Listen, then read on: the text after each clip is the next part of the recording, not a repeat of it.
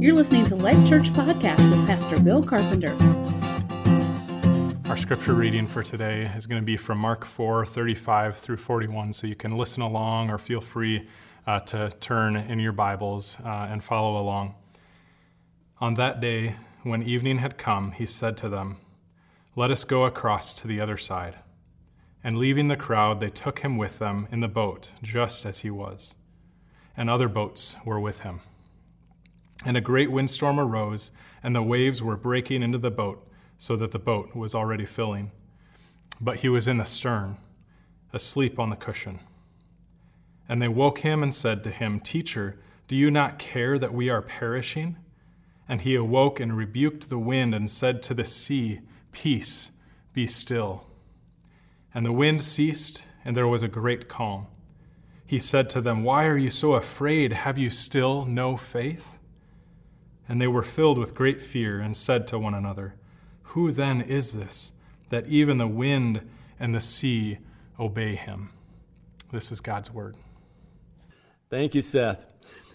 I'm going to be talking with you all this morning about overcoming fear, all right?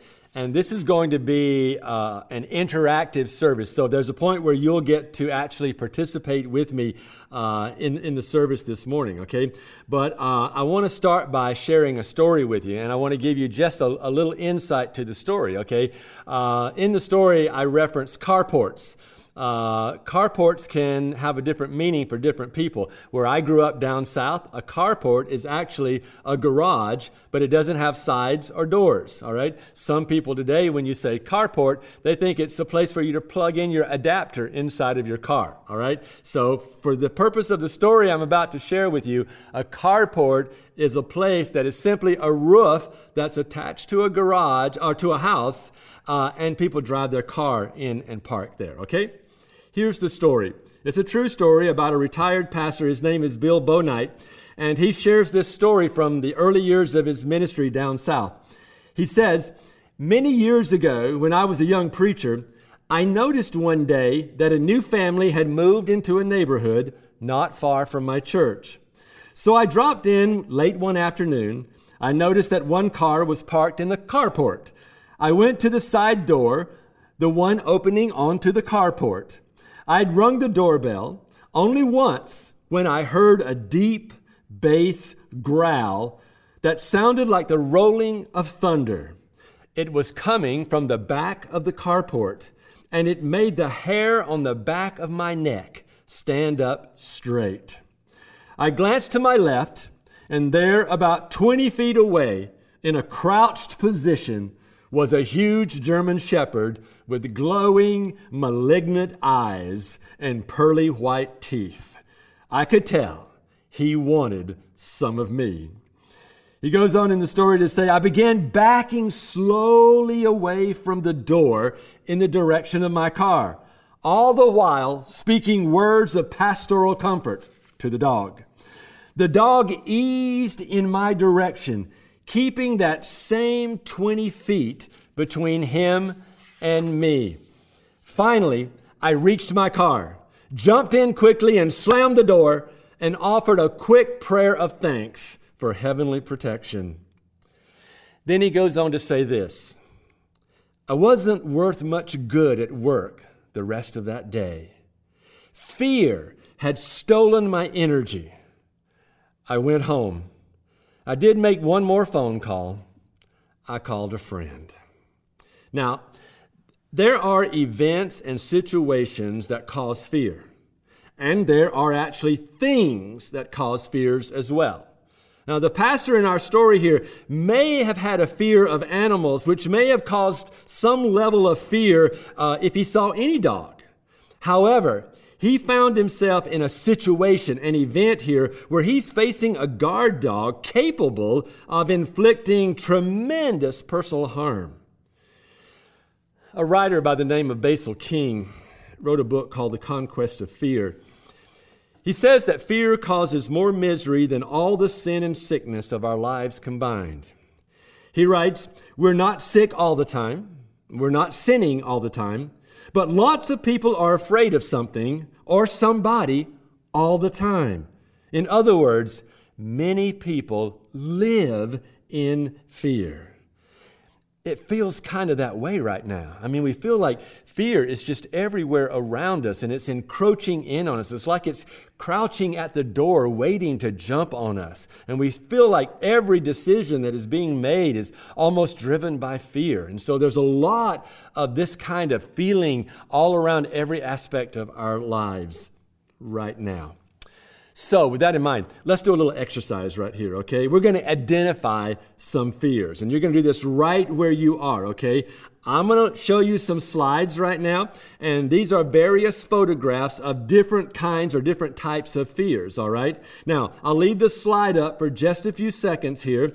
Um, and so, every one of you gathered there together, wherever you are, all right? You just say out loud, like, what kind of fear this image or this photograph kind of brings to mind for you, all right? Now, all of these are legitimate fears, all right, that can be diagnosed. Now, some of them are, are easy to figure out.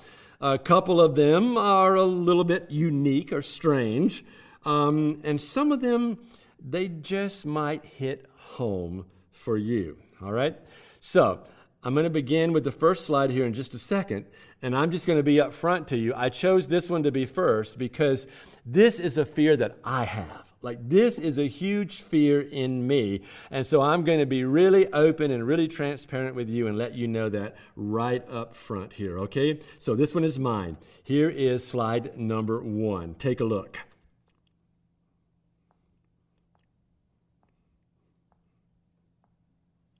Easy, right? Fear of the dentist, all right? Dentophobia is what it's called. Dentophobia, the fear of a dentist, all right? Now, the next one might make you shudder a little bit, all right? And this one is a big one for a lot of people. My wife will tell you this one is big, big, big for her, all right? Let's look at it and see if you can figure it out. Number two.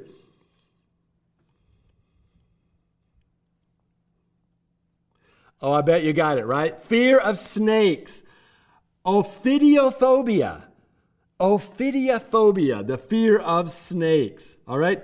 Let's try another one. Now, this one will be one of the unique ones, okay? This is number three. Look at this one.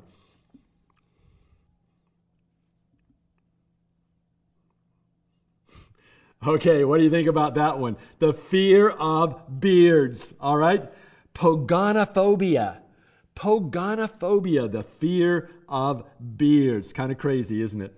All right, let's look at number four. This is a big one. And this is a big one, I think, right now in the circumstances and the situations that we are working in in our lives with this pandemic. All right, look at this one.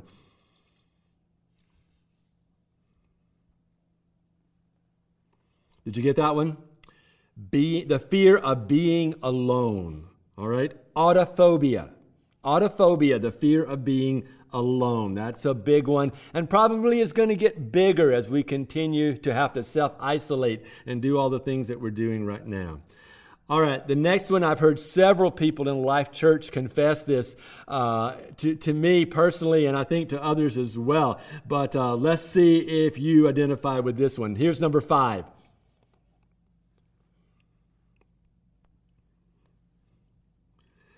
Did you get it? The fear of public speaking. Glossophobia. Glossophobia, the fear of public speaking. This is huge in Life Church because we have so many mic touches every Sunday. Now, we can't do that right now, obviously, but we really encourage people to share uh, from the, from the, the front of the church uh, with one another, to one another, in front of one another. And uh, a number of people do this, but there's a lot of you I know. You've, you've shared with me. That's just not my gift. That's not something I'm going to do. So don't ever call me up front in front of people. I get it, okay? All right. Here's another one that's a bit unusual. All right. Look at this one, number six.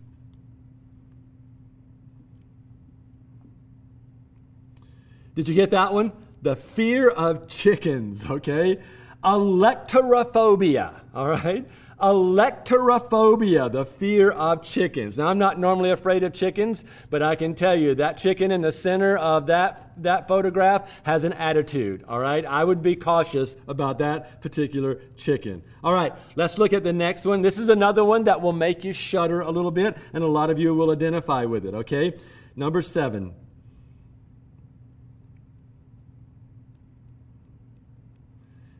Bet everybody got it, right? The fear of spiders, arachnophobia.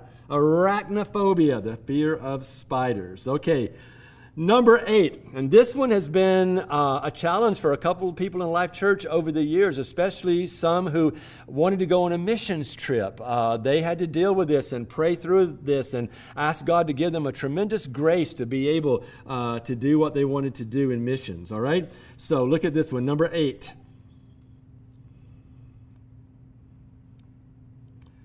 The fear of flying, all right? This one is a difficult one even to pronounce, all right?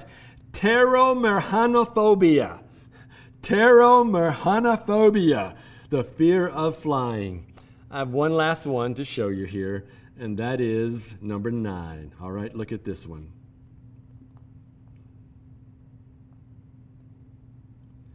Did you get that one? The fear of germs, all right? Verminophobia, the fear of germs. That's a big one, I think, right now. Verminophobia. It's a general term for fear of germs, all right? And often people who identify with this particular fear, uh, they will group themselves uh, or they will remark about themselves as being a bit of a germaphobe, all right? Now, maybe you're not afraid of germs in general, but perhaps the specific germ pictured here is causing you to fear right now COVID 19. Or maybe it's not the germ itself. Maybe it's the pandemic, all right? Maybe it's the bigger event here, all right? Maybe there are other fears that rise up even when you see this particular photo, all right? Uh, maybe it brings up financial fears for you, like maybe you're concerned about the stock market and where it's headed, all right? Maybe it's fears of losing something else that's very valuable for you, like maybe even your home or, or a car. For some of you right now, you're afraid of losing a semester of studies that is out there in front of you, and you're getting off your timeline for when you wanted to accomplish uh, all of those things. Maybe you're afraid of losing a friend. Maybe it's a fear of change. There's so many things that are changing all around us daily, and so that can cause a lot of fear for people. Maybe it's a fear of isolation, of having to just be alone. It's like that autophobia that we showed you the picture of, but it's on steroids. It's like exacerbated uh, crazily, all right? Um, maybe it's even a fear of death, all right? Now, because fear and anxiety are so pervasive, I, this is why I want to talk to you today. And this is why I, I, want to try to help us here for a few minutes to like overcome this fear and this ex- anxiety. But what I want to do first is I want to remind you of something, and that's that a reasonable or normal fear is a good thing, all right?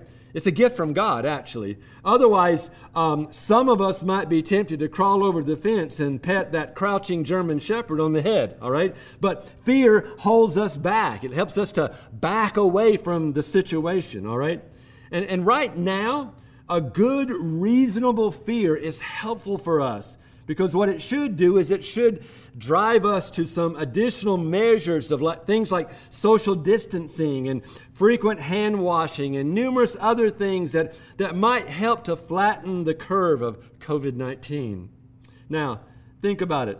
Some of us busy people, we might break the speeding laws more frequently if we didn't have a good, healthy fear of the officer with the revolving blue light. The point I'm making here is that reasonable or normal fear protects us from danger. On the other hand, abnormal or excessive fear is a monster that can paralyze and even destroy us, all right? And Life Church family, panic is fear out of control. This is a magnificent, miraculous story that Seth read to you today. And this story, this text of ours this morning, this is God's gift to you and I who are fearful people. Now, let's rehearse it just a little bit. One night, Jesus and his 12 disciples are sailing across this six mile wide Sea of Galilee, all right? And so Jesus and his disciples filled their fishing boat pretty much up to capacity, it looks like. Jesus was asleep on a cushion in the stern of the boat, and then this storm struck, an event, if you will, all right? Now, consider that the disciples uh, are in this boat at night facing a storm that seemed on the verge of really swamping them, all right? They're probably over two miles away from the nearest shore with no life preservers. And in their panic, they start to scream out, Jesus, wake up! Don't you care whether or not we die? And, and I want you to understand that these are, a lot of these guys in this boat are, are people who understood storms. They had lived on the sea and they understood storms as they came and went. We're not talking about a couple of guys who are sitting on the, on the shoreline and they're just kind of talking about how, yeah, I got a little bit of a fear of lightning or, or you know, I, I really don't like, like storms. They kind of bother me or whatever. But these are guys who knew storms, all right? And so they are crying out in a panic because this is a storm of all storms. This is huge. And so Jesus awoke, and he looks around, and then he performs this miracle that astounded the disciples. He ordered the storm to be quiet, and a great calm fell on the sea. Now, there were lots of noise here, all right? These guys are screaming at one another. They're screaming at Jesus. There's thunder, there's lightning, uh, there's the sea waves rolling in and, uh, and, and, and drenching the boat and even starting to make it sink. And so Jesus has to yell out over all of this. And we know he had to do that because they actually understood what he said. And so he yells out this, this command to nature uh, and he quiets the storm, all right? Now, when we consider this story, we see right away the cause of excessive fear in any kind of situation. And this is a big takeaway for you and I today, all right? And that is this anytime your source of security is not strong enough to sustain you, then your fear runs wild. Your source must be able to sustain you. The disciples here were rookies well, at least in their relationship with Jesus. And therefore, they weren't yet sure who he was or, or how much they could depend on him. They assumed that their main protection against the storm was this boat, which was probably a little boat in comparison to the storm, and it was clearly not strong enough or big enough to sustain them. I want to pose a question right here to all of you. What are you counting on? What are you holding on to that can't sustain you right now? And how are you able to let it go and cast your care on Jesus because he cares so much for you? Maybe you've been holding on to the stock market thinking it was going to take care of you. Well, it's going away fast.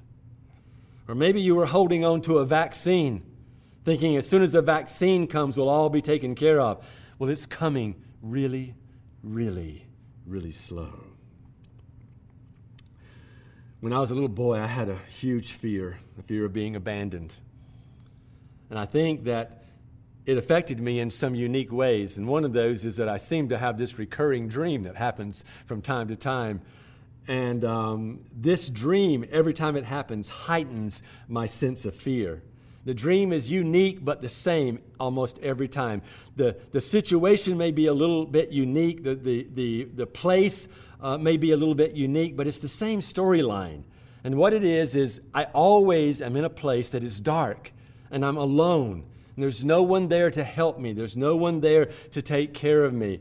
And in that place, there becomes an awareness that there is some entity, some somebody or something there that is trying to, to get me. It is trying to, to take me out. It's trying to destroy me. All right. And, and the, the problem is, is that I'm so afraid that I'm paralyzed. Not only can I not move, but I cannot speak. You can ask my wife and my children. You can ask people that have gone on mission trips with me. You can ask brothers who stayed in hotel rooms with me at a conference because it's happened in all of those places. But I let out this most unusual and unbelievable kind of sound that I keep repeating. And obviously, the sound is a cry for help, but it scares everybody. As a matter of fact, once in Brazil, a couple of people thought they might need to uh, do deliverance ministry with me. All right? But this is something that goes on with me. And when I'm confronted, even in the dream, by this inability to take care of myself or to get away, It's like a computer starts these flashing red lights, and there's this inner voice that says, Run, run, you're in deep trouble. Let me say it again. Excessive fear is caused when our source of security is not strong enough to sustain us. I can't take care of myself by myself, and I can't control everything. The most common fears relate to matters we cannot control. None of us can guarantee success in marriage or on the job. Our companies, uh, they, they, they may downsize, they may get sold, they may leave us without a job. We, we may not get health benefits, we may not have health. Or there may not be health for our families that's guaranteed with the events that are going on. We can't control our children 24 hours a day, even when they live at home. Therefore, if we are our own primary source of security, we will be tempted to panic. And what happens when we panic? Well, in the short time, we buy too much toilet paper. But in the long haul, we make a lot of poor decisions. When Jesus was awakened in the middle of the storm, he asked, Why are you afraid? What? That might have been a foolish question for the disciples. I mean, they're like, Isn't it obvious why we're afraid? We're about to drown. And I think that's what some people are thinking right now. What's going on? I feel like I'm about to drown. There's so much coming in on me. But Jesus knew that he could stop the storm. And he thought the disciples knew that but obviously they didn't, and therefore they panicked. Here's the second takeaway for you we become fearful when we doubt that our source of security is strong enough. All right? We need to believe that the source of security that we have is strong enough to sustain us. All right? And so, whether it's a wrong source or no source, or it's doubt in the source, our fears will run wild. What's the cure? for the fear. The cure is to develop a confidence that God is with us and is sufficient for our needs, and that confidence is called faith. Psalm 46, verse 1 says, God is our refuge and strength, a very present help in trouble. In the middle of the stormy sea, Jesus shouted, Peace be still. And the wind ceased, and there was calm. After that night, the disciples never again feared uh, a storm on the Sea of Galilee, or at least not when Jesus was with them. They knew and they understood he was sufficient. The Apostle Paul pleaded with the Lord on one occasion about his own limited abilities, and the Lord answered him in this way He said, My grace is sufficient for you, my power is made perfect in weakness. We're all being confronted right now with weaknesses and mortality. And this pandemic isn't going away quickly, all right? It continues to be a raging storm. Now, the disciples would learn that Jesus would not always make the storms go away. Sometimes he gave the disciples the grace and the grit to sail through the storm. But increasingly, they learned that Jesus was always sufficient for their needs. If I develop confidence that God is with me and, and, and is sufficient to meet all of my needs, I can joyfully, confidently face tomorrow because nothing can confront me or you that God and, and, and me or you can handle together. All right? He has promised us, I will never fail you, I will never forsake you. My grace is sufficient for you. You can do all things through Christ who strengthens you. He will complete what He's begun, this good work in you. There's so many things, all right? The more we believe in the sufficiency of God, the more immune we become to this excessive fear. Let me close by giving you a few things here that are like a practical set of strategies that will help you repel the attacks of fear in your life. The first thing you need to do is you need to identify the fear, name it.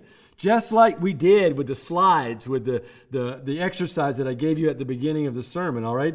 Identify your fear, name it, and then rebuke it in the name of Jesus, all right? Because you see, Satan is a part of our problem. He wants us to live in fear, and he wants that fear to be unnamed. But the Bible says that if we confront him in the name of Jesus, he has to turn and run. He has to flee. This is James 4 7. Submit yourself, therefore, to God. Resist the devil, and he will flee from you. And verse 8 is really the great antidote. Draw near to God, and he will draw near to you. There's something immensely powerful about the name of Jesus. He calms the storms of life. Second, discuss your fear with a trusted Christian friend.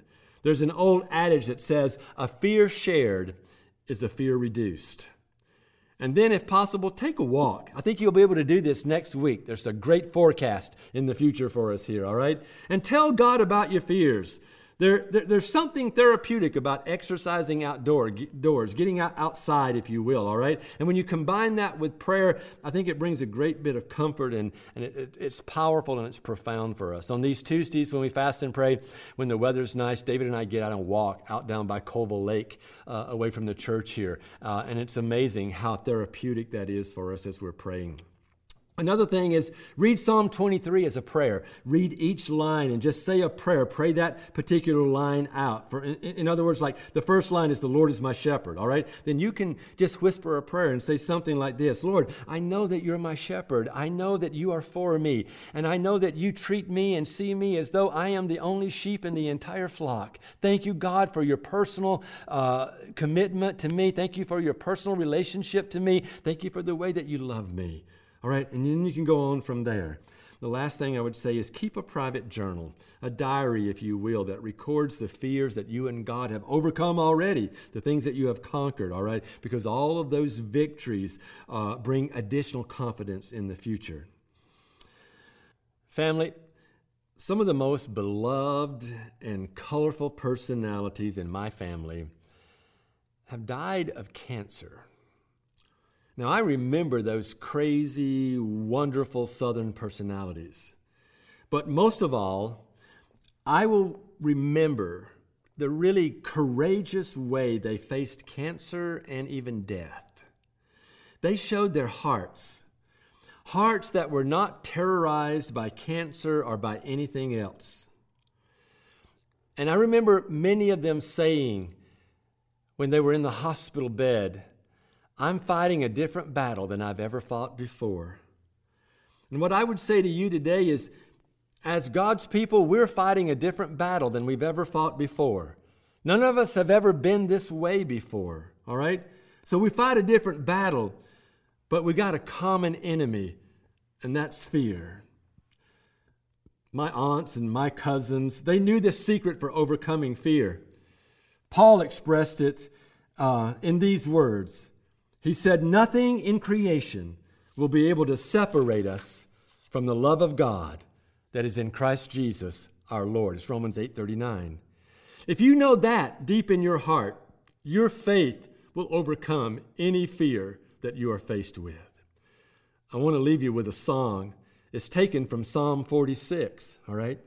I would ask you that sometime today, you as a family, you'd spend a little bit of time identifying some of the fears that you're facing. And as a family or as an individual, especially as you're self isolating more and more, I would ask you to turn to Psalm 46. Read it together today, pray it together today, but let me take you into it here as we close. Psalm 46, beginning at verse 1. God is our refuge and strength a very present help in trouble. Therefore, we will not fear, though the earth gives way, though the mountains be moved into the heart of the sea, though its waters roar and foam, though the mountains tremble at its swelling. And then we jump down to verse 10, and these are words of such great encouragement Be still and know that I am God.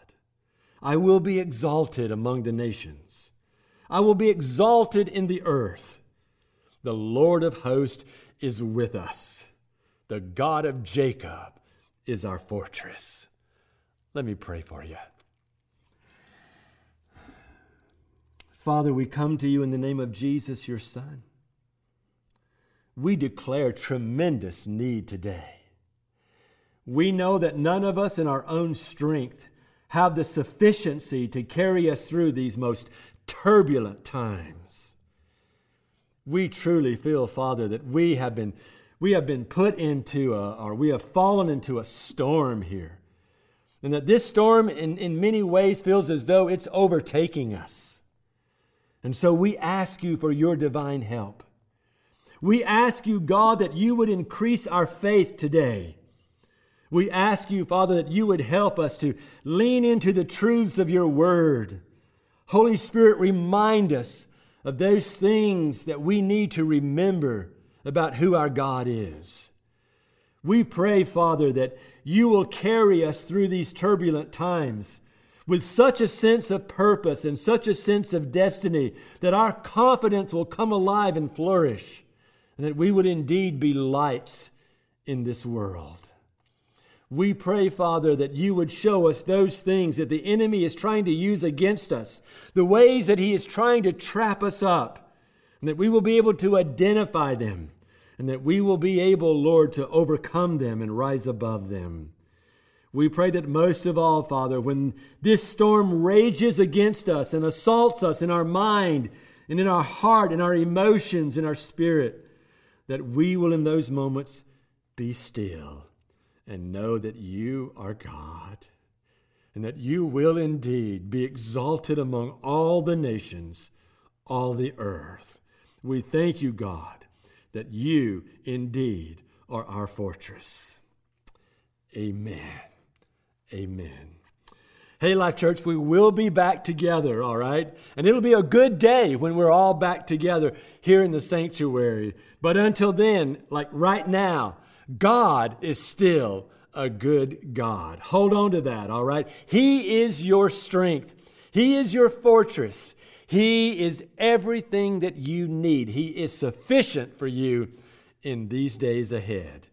So hold to that. Keep holding to that in Jesus' name. Amen. Pastor Dave and I love being your pastors. Stay connected, all right? Amen.